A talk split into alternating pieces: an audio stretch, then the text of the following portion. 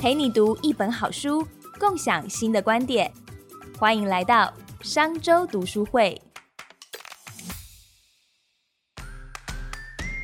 你好，我是商周集团总经理朱继忠。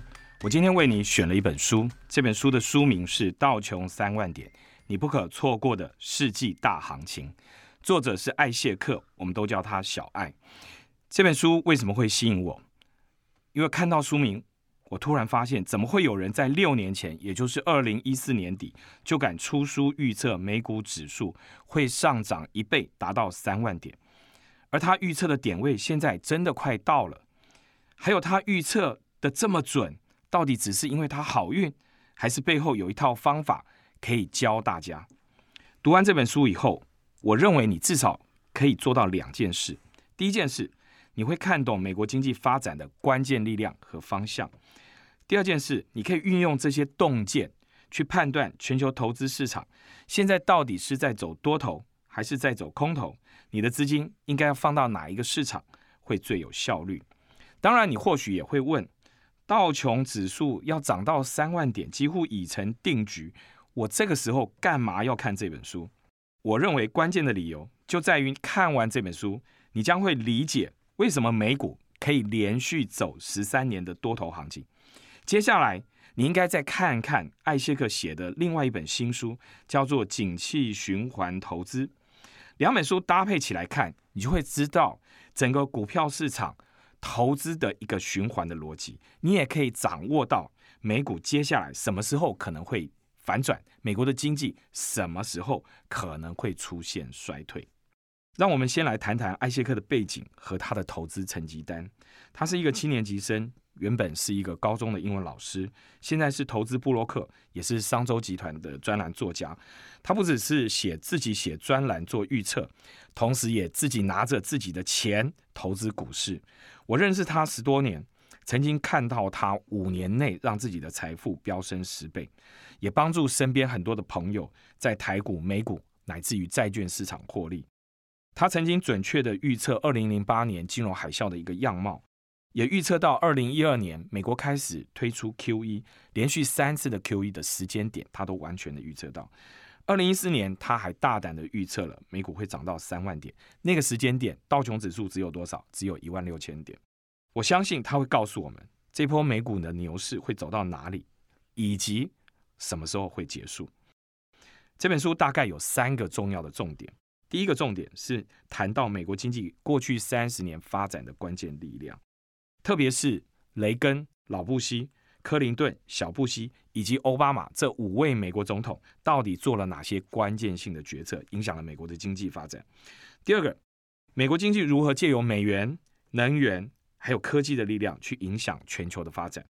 从这里延伸，你将会看懂现在为什么中美会发生贸易大战。最后一个重点，我们会看到美股跟美债怎么样去影响全球的股票市场。我们讲美股美债如何影响全球的股市，主要靠三个变数：第一个是资金，第二个是企业的获利，第三个是技术。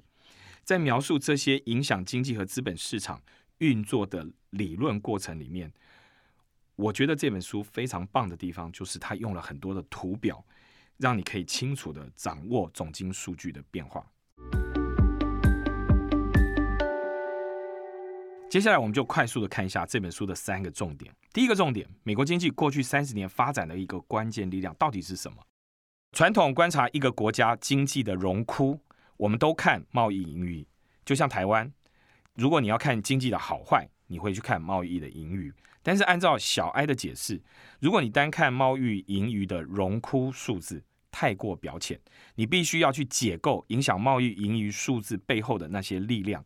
我举个例子。美国在一九七零年代的末期，它采取了一个超高利率的政策去打击通膨。那个时间点，即使因为进口高价的石油，导致美国的贸易产生了赤字的状况，但是在一九八零年代初期主政的雷根总统，他还是延续美国联准会运用的高利息金策略，把美国联邦基准利率定在十九到二十个 percent 左右。一方面，他是要打击国内的通膨，同时他还希望吸纳全球的资金进入美国。当时因为高利造成美元强升，但也从此开创了一个全新的时代，就是谁掌握资本，谁就掌握全球经济的话语权，让接下来美国这三十年的经济发展都朝着吸纳全球资本、行硕高科技、维持低油价三个大主轴去发展。第二个重点，美国如何借由美元、能源。和科技的力量去影响全球的经济发展，这三个变数，它们之间到底有什么样的关系？我们回头看一下一九八零年代到两千年美国的历史。美国靠着强势美元吸纳了全球的资金，随着资本的涌入，开始大举投资发展科技，从而支持了美国的国防工业，让美国在与当时的苏联进行军备竞赛的时候，它能够得到全球资金的奥援。这一点是苏联做不到的，最终他逼着苏联在军备竞赛败下阵来。也就在这个时间。美国还将丰富的技术能量引入了能源领域，发展自己的能源开发技术。不止如此哦，他还跟当时的产油的龙头国沙地阿拉伯联手合作，一起扩张石油的产量，借此压低油价。结果是让靠卖油为生的苏联最终走向垮台解体一途。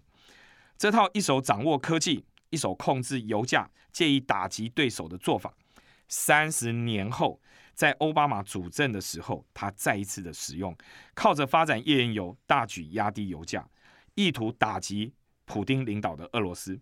虽然这一回俄罗斯没有像苏联一般垮台，但美国却也趁这个机会变成了全球最大的产油国，产量甚至超越俄罗斯，更从石油进口国变成石油的出口国，让。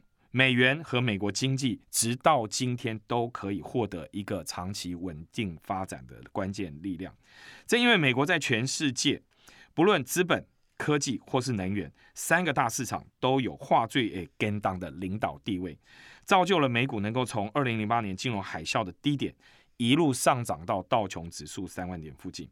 这是小艾在分析整个美股道琼上涨的一个最重要的分析逻辑。这本书的第三个重点谈到了美股美债如何影响全球的股市。简单说，这个影响的力量总共有三个。第一个是资金。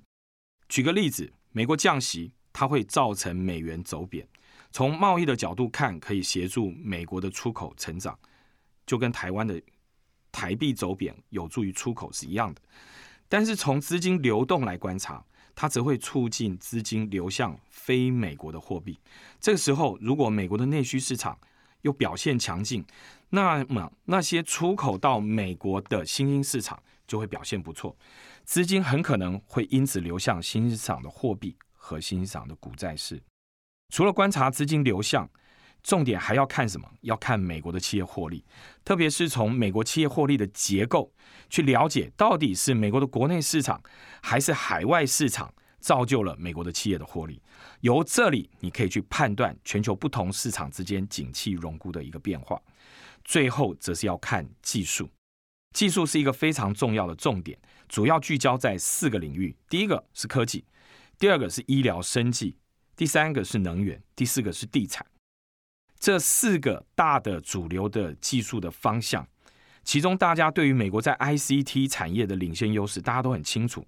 但是大家不清楚的是，美国不止在 ICT 产业遥遥领先，在医疗、生技、能源产业同时都是领先者。其中能源更是关键，因为这让美国对于油价的涨跌拥有关键的主导权。我们再举个例子，美国跟伊朗最近军事冲突升高，但是油价却涨不动，为什么？因为美国石油产能不断创新高，已经造成全球石油供过于求。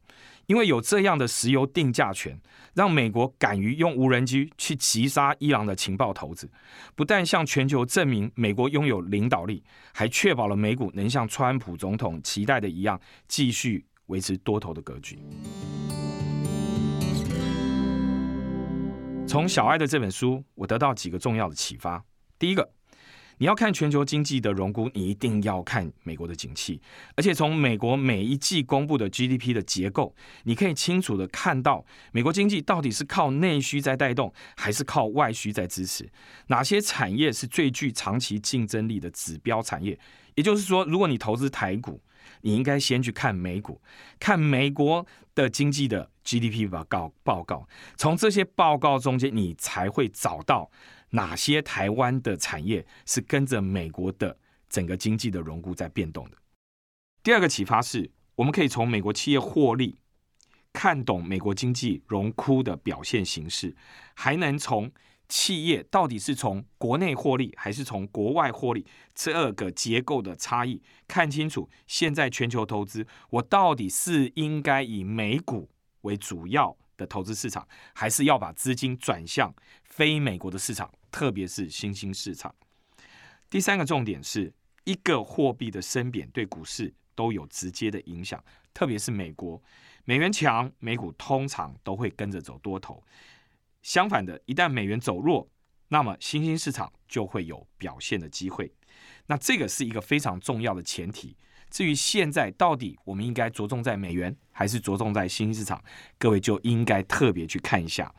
每一季美国公布的 GDP 报告，以上我们分析的这些指标，就是从小爱惯用，会用来分析美股乃至全球股市非常重要的一些指标。这套方法论，我相信一旦你学会以后，不但可以诠释美股的涨跌，你也可以去看懂全世界股票市场乃至于债券市场涨跌的变化。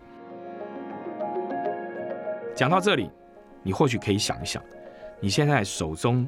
的投资部位是不是放对了市场？在美国股市平创天价的此刻，接下来你到底该把资金继续放在美股，还是应该转向其他更有获利机会的市场呢？今天就陪你读到这里，我是朱继忠，我们下回再见。想听更多商业知识，欢迎下载商周 Plus App，商周官网也可以收听，或者是点资讯栏的连结。还要记得订阅商周霸 Podcast，才不会错过每一集的节目哦。